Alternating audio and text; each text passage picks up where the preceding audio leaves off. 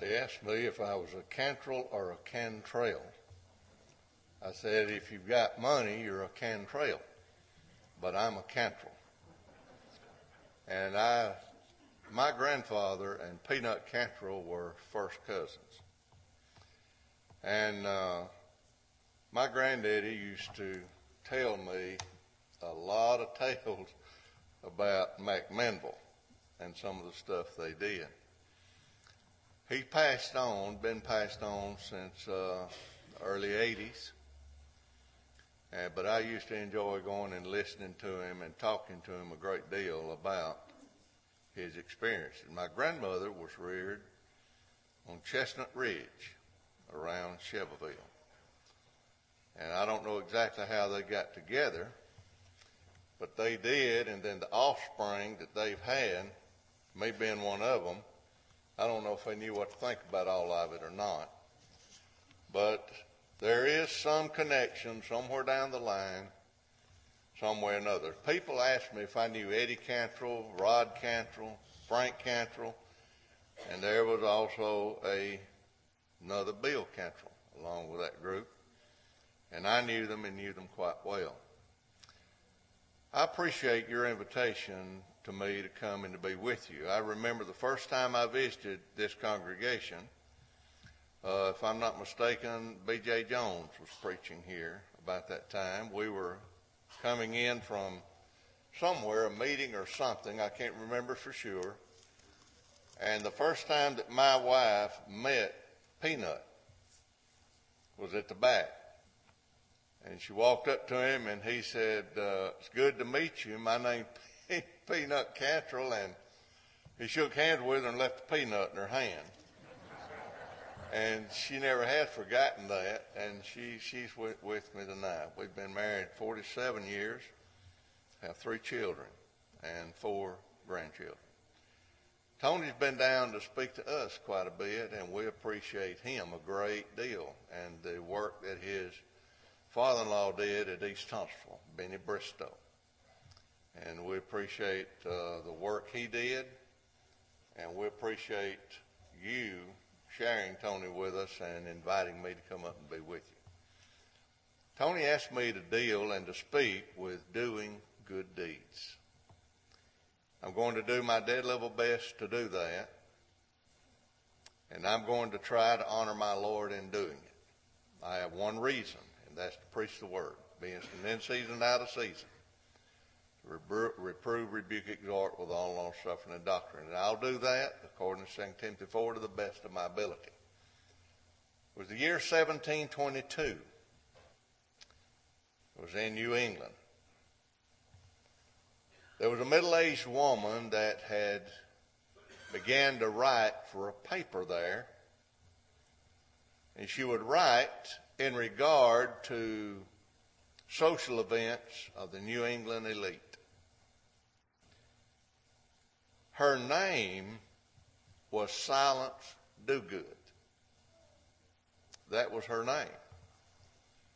And in writing for that newspaper, she wrote humorous things about New England and New England's elite. Well, after a while, she began to be very popular in her articles. And she became so popular that most of the people were reading her articles.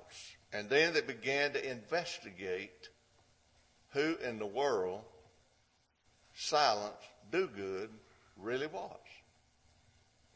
They finally discovered that it wasn't a middle aged woman at all but it was a 16 year old Benjamin Franklin that was writing those humorous articles.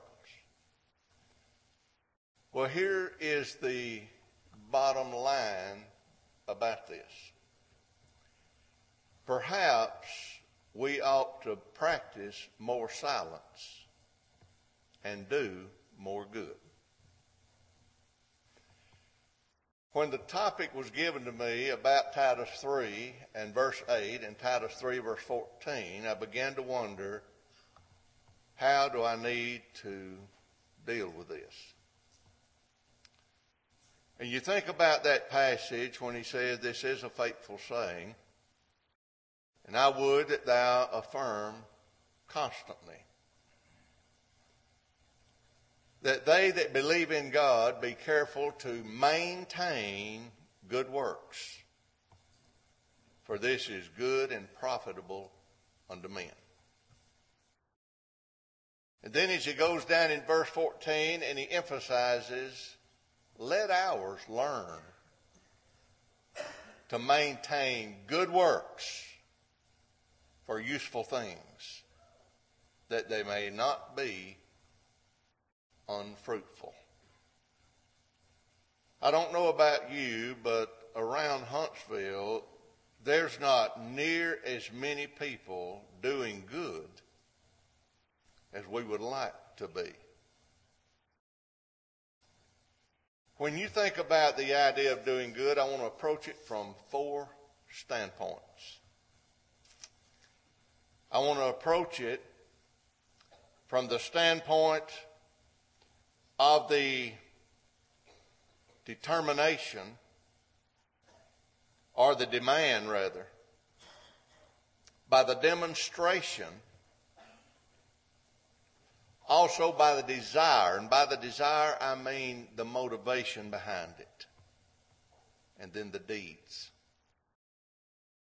When I mention the idea of the demand, I mean the Bible's requirement for His people to do good deeds. By the demonstration, I simply mean an example of those who have done it. The other is the desire, which means what is your motivation when you do it? And then the other thing is the deeds that need to be done. When you think about the demand, Titus 3.8 does come to mind, Titus 3.14, but hold us Titus 2 verse 7. Titus 2 7 says, showing thyself a pattern of good works and in doctrine, showing uncorruptness, gravity, and sincerity. Titus 2.14 says, who gave himself forth, he might redeem us from all iniquity and purify unto himself a peculiar people, zealous of good works. Titus 3 verse 1, he says, put them in mind to obey magistrates and to be ready unto every good work. Ephesians 2 and verse 10, after he's discussed, it's by grace you're saved through faith, that not of yourselves, it is a gift of God, not of, not of works, lest any man should boast. For we are his workmanship, created in Christ Jesus, unto good works, which God has before ordained that we should walk in them. You've also got, for example, 1 Timothy 6 and verse 18 where he talks about do good, maintain or be rich in good works. And he says, be willing or ready to distribute and willing to communicate. You've also got in Galatians 6:10 as we therefore have opportunity let us do good unto all men especially them who are the household of faith. 2 Corinthians 9 and verse 8 admonishes us to abound in good works. Colossians 1 and verse 10, we're to be fruitful in good works. Hebrews 10, 24, let us consider one another to provoke unto love and to good works. It sounds to me like the Lord demands that His people be active in doing good deeds. And he never specified doing good deeds to an elite group. He never specified doing good deeds solely, only to members of the church. He didn't emphasize doing good deeds only to the rich or only to the poor. He said, you maintain good works. And he says, when you have opportunity, you do good to all men, and especially them who are of the household of faith. The demand is clear. But what about the demonstration? Well, there are many biblical examples. Let me give you a couple. What about Acts chapter 9, verses 36 to 43, a woman by the name of Dorcas or Tabitha? And if you remember, she was one that had passed away. People had gathered to mourn her passing. Not just had she had they gathered to mourn her passing, but they were talking about the things that she had made for people because she was full of good works and alms deeds. Dorcas is an example. What about the Good Samaritan in Luke 10? When you read about, from about verse 25 through about verse 36 or 37, where a fellow was on his way to Jerusalem and he fell among thieves and they beat him. And here's something interesting to me. They left him for half dead, but when the religious among the Jews, the religious elite, saw him, you know what they did? Nothing but passed by on the other side. It was an old Samaritan that tended to him. They were despised of the Jews. They were considered almost as the offscouring. I'm told that a Jew would cross the street before he would brush shoulders with a Samaritan. But that old Samaritan took care of him, carried him to an inn, and told the innkeeper to continue to take care of him, and if he owed him anything, he'd take care of it. That's a good deed, wasn't it? What about Cornelius? He was an old Gentile. There'd been some proselytes converted in Acts chapter 2 because they are mentioned with those people gathered in Jerusalem along with the Parthians, Edomites, dwellers of Mesopotamia, Judea, Cappadocia, Asia, Pontus, Pontus, Pamphylia, and Egypt, parts of Libya, about Cyrene, strangers of Rome, Jews, proselytes, Cretes, and Arabians. They were all present. But Cornelius was an uncircumcised Gentile that had a good reputation among the Jews. He was a devout man, one that feared God with all of his house and gave much alms to the people and prayed to God always. Notice, gave much alms to the people. That's good deeds. I've often wondered if we were to stand beside Dorcas and we were to stand beside the Good Samaritan, or we were to stand beside Cornelius, in regard to good deeds, how would we measure up? I know that not all members of the church are given to good deeds because in Matthew 25, when you look at about verse 41 and following, when he said to them on the left hand, he's talking about those who are members of the church. He said, I was hungry. You gave me no meat. I was thirsty. You gave me no drink. I was a stranger. You didn't take me in. I was naked. You didn't clothe me. I was sick and you didn't visit me. In prison. You didn't come unto me. He, they wanted to know, when did we see you in this condition and did not minister to you? He said, in as much as you did it not unto one of the least of these, my brethren, you did it not to me. How would we measure up. Let me give you another example. The Macedonian Christians in 2 Corinthians 8 1 to 6. Those brethren were individuals who were poverty stricken. They weren't well off. The Jerusalem saints were suffering because of famine. They needed help. The Macedonian saints encouraged Paul to take from them when they had given out of deep poverty to help those saints in Jerusalem. Sometimes people won't help out of abundance, much less poverty. But they first gave themselves, Paul said, and then unto us by the will of God. When a person gives himself, the giving of what he has is not a problem. But a person can give out of abundance and never give himself. But those Macedonians serve as an example. What about Barnabas? In Acts chapter 4, who gave, sold some of the things he had, some of the land he had, and gave it to be distributed to the saints in Jerusalem.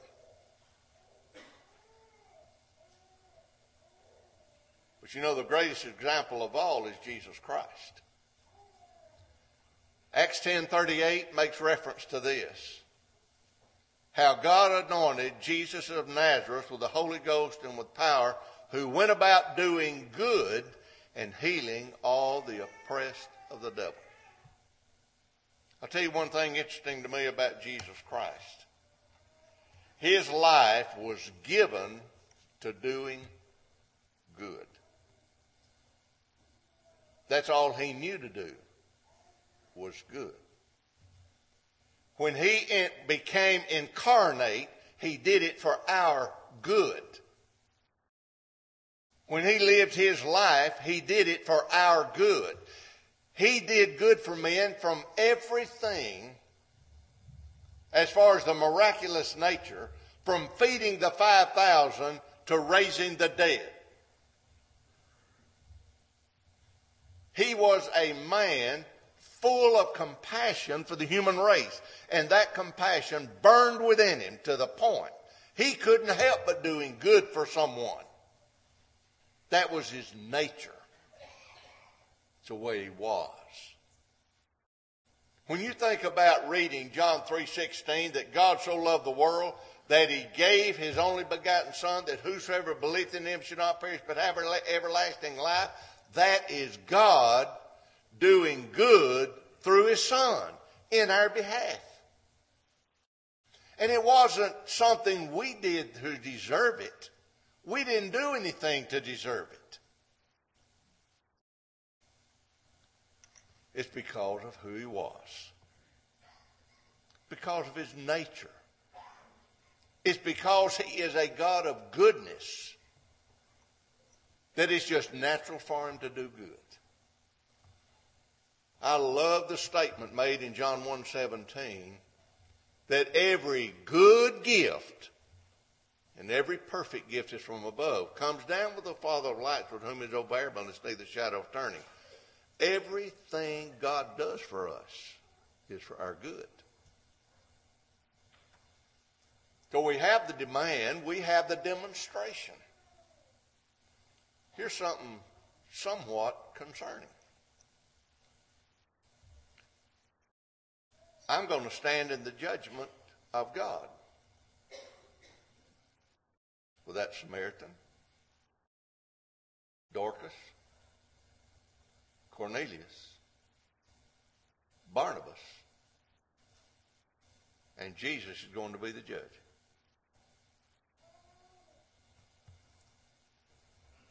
And God places upon me the same demand, same requirement. he did on the first century saints to maintain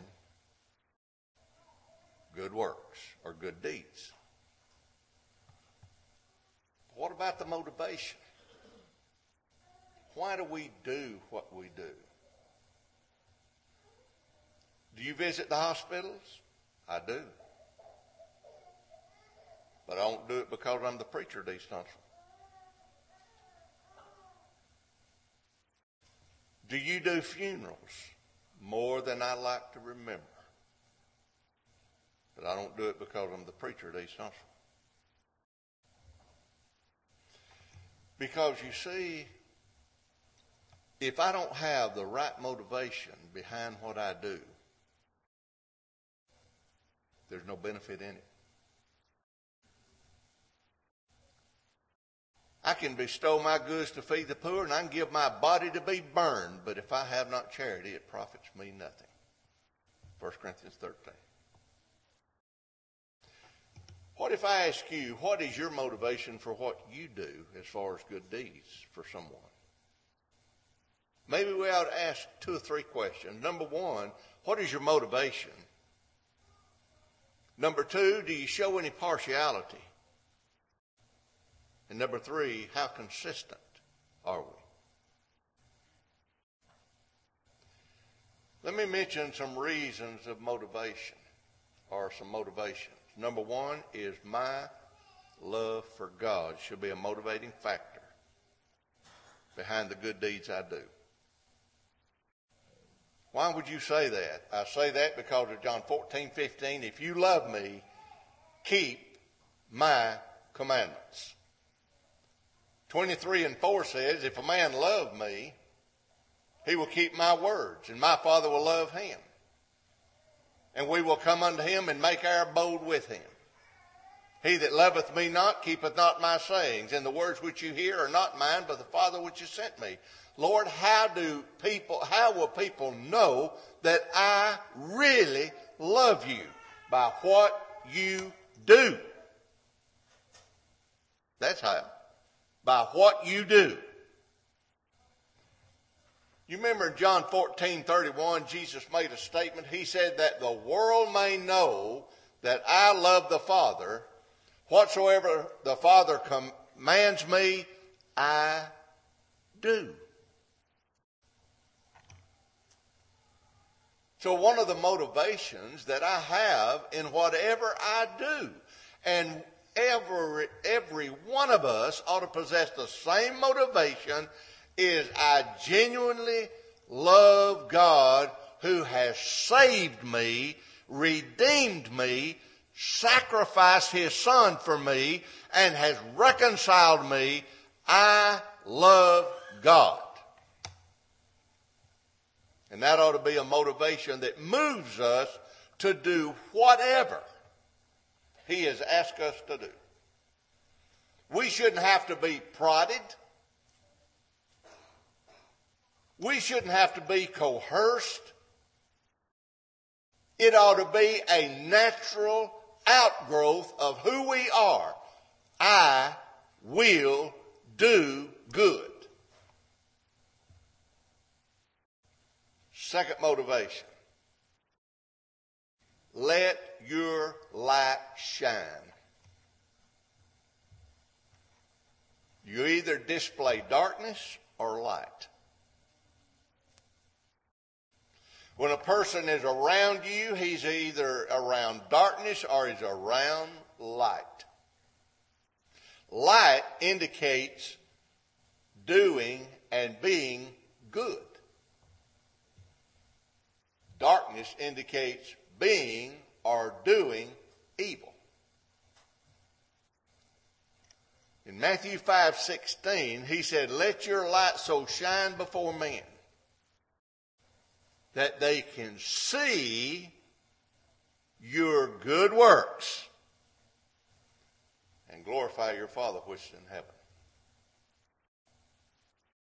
Now, does that mean you do your works to be seen of men? No. But when you do what God wants you to do, it can't help but be observed. But that's not your motivation. Your motivation is to glorify God. And that's what they do when they see your good works.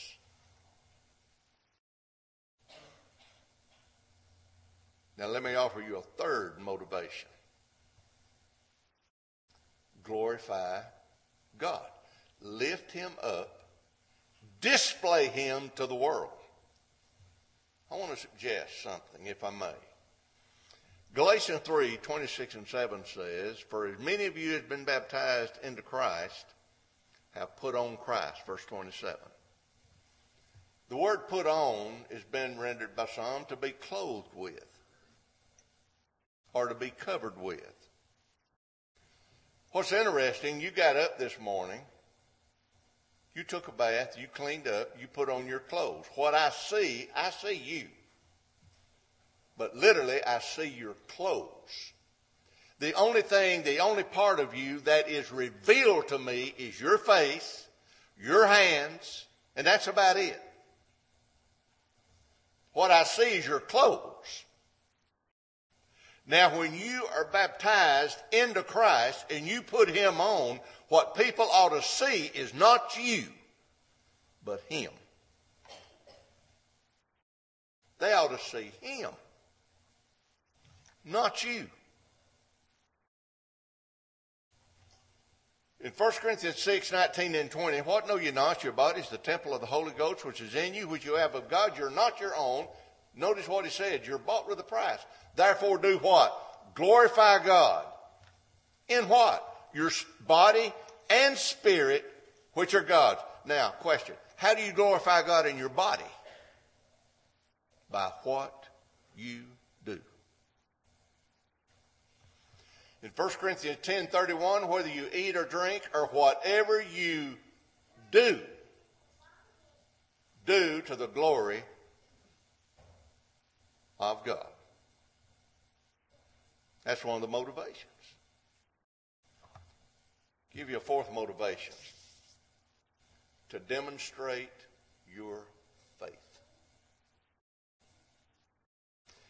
Are we not people who walk by faith and not by sight? How do people really know that we're a believer? Remember in James 2 verse 14 he says, What does it profit, my brethren, though a man say he hath faith and hath not works? Can faith save him? If a brother or sister come unto you naked and destitute of daily food, and one of you saying to them, Depart in peace, be warmed and filled, notwithstanding, you give them not those things needful for the body, what doth it profit? Even so, faith, if it hath not works, is dead, being alone. A motivation for doing good deeds is to show people we truly believe in God. We're true believers. Let me suggest another reason besides that and that is to practice pure religion. Somebody says, I can practice pure religion and not do anything. I beg to differ with you about that. You see, pure religion and undefiled before God the Father is this to visit the widows, and the orphans, their affliction, keep oneself unspotted from the world. Now, the word visit doesn't mean to make a sac, uh, casual house call. It means to seek out, to look out what the needs are and to meet those needs. That's doing good deeds. So that's some of the motivation that comes into play in regard to being a child of God. Now, because of time, I want to move into the idea of some of the deeds that we need to be busy doing. And there's a lot of them. I want to suggest this to you. There may be some things that I won't mention here that's included. Have you ever thought about when someone passes or someone's sick and the ladies or whoever, maybe even the men, they get together and they cook a fine meal and they take it upon themselves to provide those meals for those people? Have you ever thought about how important that is? And maybe someone has lost a loved one and they feel all alone and they're lonesome and empty and hurting. And members of the church just goes to their go, they go to their home and they don't say much. They just sit there to support. Have you ever thought about how important that is? Have you ever thought about how important it is when somebody comes through the back door and we encourage them and say, Boy, it's good to see you today. I really appreciate what you do for the Lord. Preachers need encouraging. Elders need it. Deacons need it. And members need it. But I want to suggest to you that one of the things we can do as far as a good deed is help bear one another's burdens. If you remember Galatians 6 verse 2, he said, bear you one another's burdens right down on down. He said, bear your own burdens. There's a little distinction in the word burdens. The latter one refers to responsibilities, obligations. The former refers to things you're having to deal with that someone can help you with. There's one thing that I'd give anything in the world if we could really come to grips with. That I'm not the only important person in the world. And you're not the only important person in this world. Did you know that if I cared about you, and if every member in this church cared about you, you'd never go uncared for? And if every single member cared about every other member, there would never be a single member that goes uncared for. But we become so wrapped up in our own problems, in our own lives, in our own dealings that we can't see anyone else's problems that they need help with.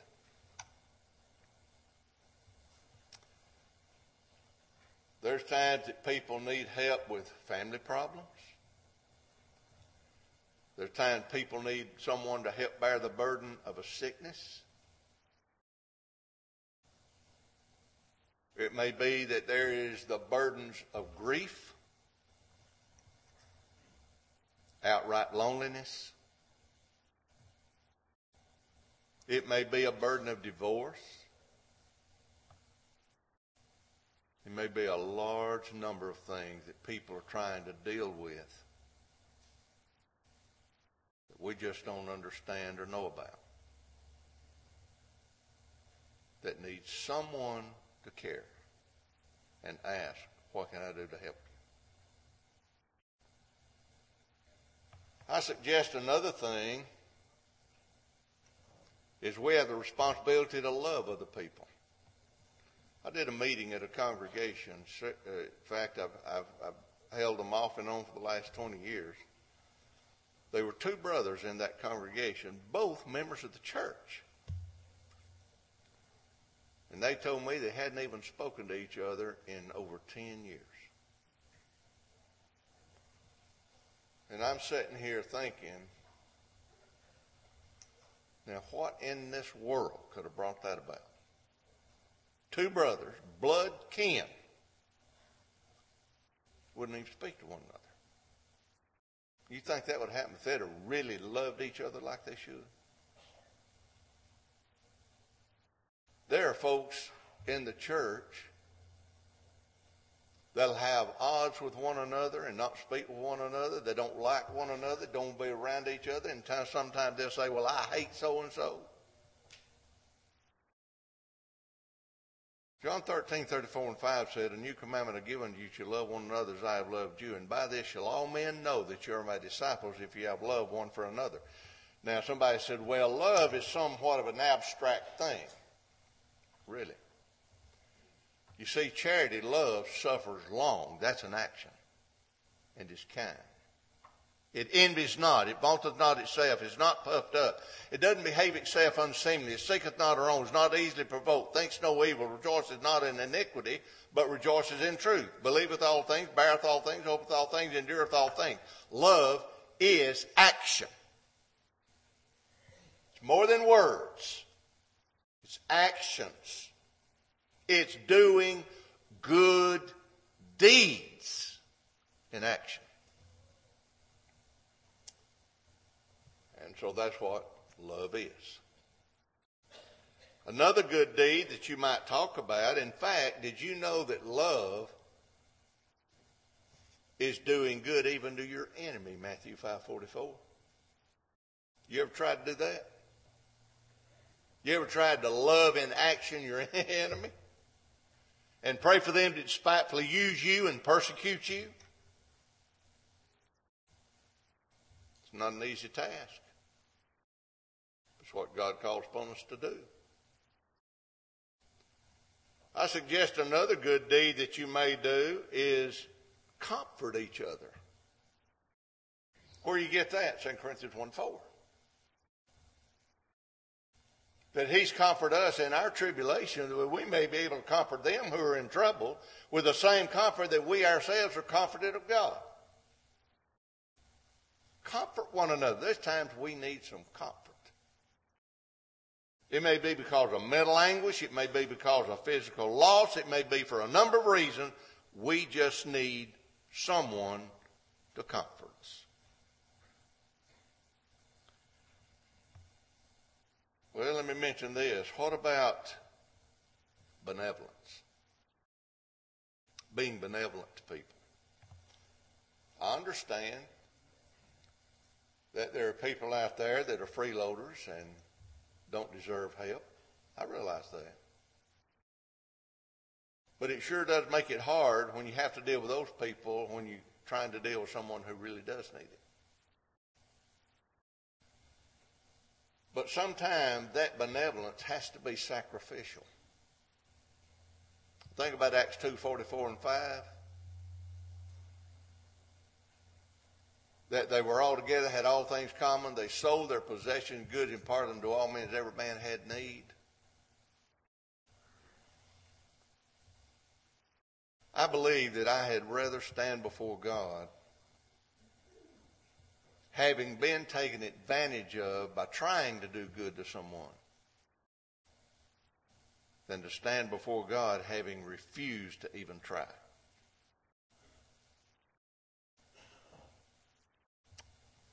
And beloved, helping people is not limited to the treasury of the church. Doesn't hurt to take money out of the treasury and help someone do good. Sometimes it can be a personal responsibility. Where that we can do something, we have the opportunity to do something, and we need to do something. What about reaching out to the lost? I don't know of anything in the world that needs to be done more than reaching out to the lost and the erring.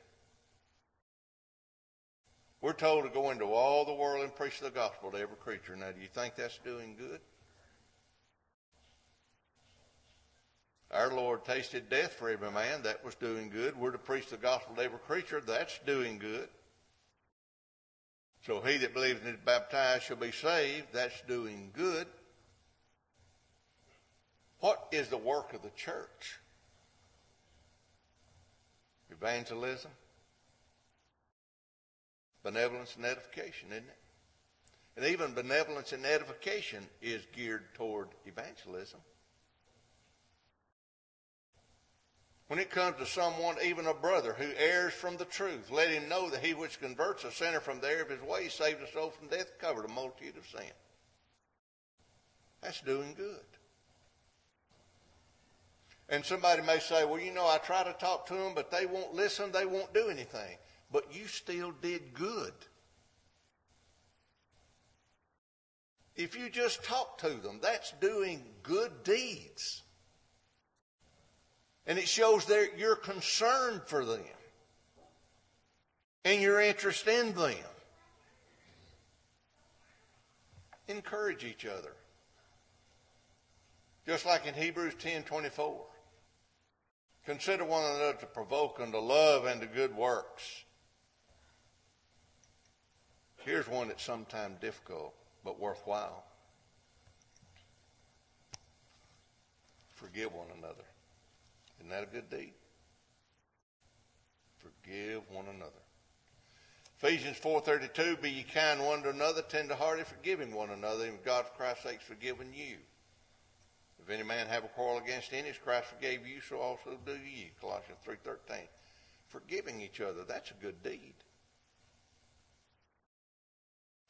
You could talk about providing food for people. You could talk about washing people's giving people baths in their home. You can talk about sitting with them at the hospital. You can talk about attending funerals. You can talk about things on top of things that are good deeds to be done.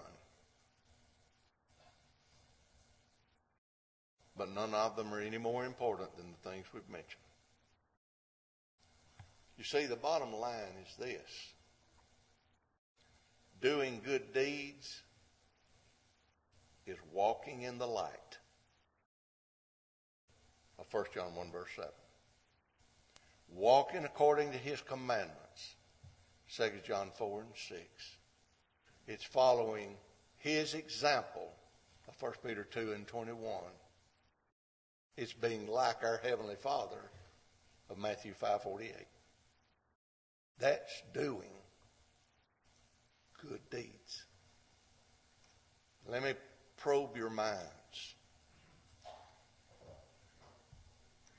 Can we be partakers, 2 Peter 1 4, of the divine nature, absent of good deeds? Can we be like our Heavenly Father, absent of good deeds? Can we genuinely have Christ formed in us, absent of good deeds? And here's one passage to remember.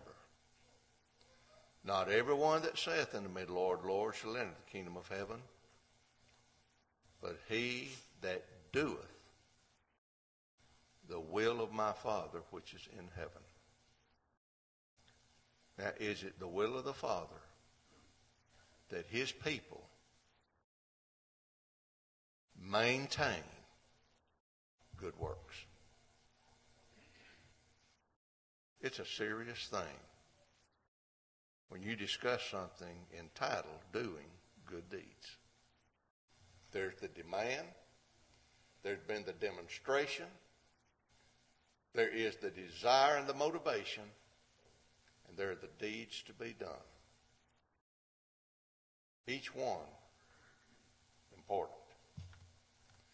There may be those in this audience that are not Christians. And you may be thinking, well, now, Bill, I'd like to become a Christian, but I don't want to have to go to work then you really don't want to become a Christian. Because you see, to become a Christian, that demand comes with it. When the Lord hired laborers into his vineyard in Matthew 20, he hired laborers, not retirees. There is no retirement program in the church of God. There's only work to be done, a life to be spent, an eternity to be gained but no retirement plan. And if you want to really become a child of God, put your hand to the plow, but don't look back. But you're going to have to believe in Jesus Christ. I mean, trust Him, rely upon Him, and what He's done for you at the cross. And you're going to have to repent of your sin, change your mind, change the way you think about yourself, about sin, about life and turn to God and serve Him. Serve Him. Confess His sweet name, Romans 10, 9 and 10, and be baptized for the remission of your sin, at which time you will put Him on, and when people see you, they're going to see Him. And those of us that are not, that are children of God need to remember something. We made a promise to God when we became Christians that I am His to do with as He sees fit. And I will do everything in my power to glorify his name, to honor him in every respect. And when you make an oath to God, you better keep it. But that's a promise you made. And involved in it is, you guessed it, doing good deeds. If you were to stand before God tonight, what would he say? Would he say, Well done, thou good and faithful servant? Or would he say, Depart from me, cursed, and everlasting fire? Which would he say? Based on your life and your deeds. Because every man is going to be judged according to his works. Revelation 20, verse 14. If there's any need, please come as we stand.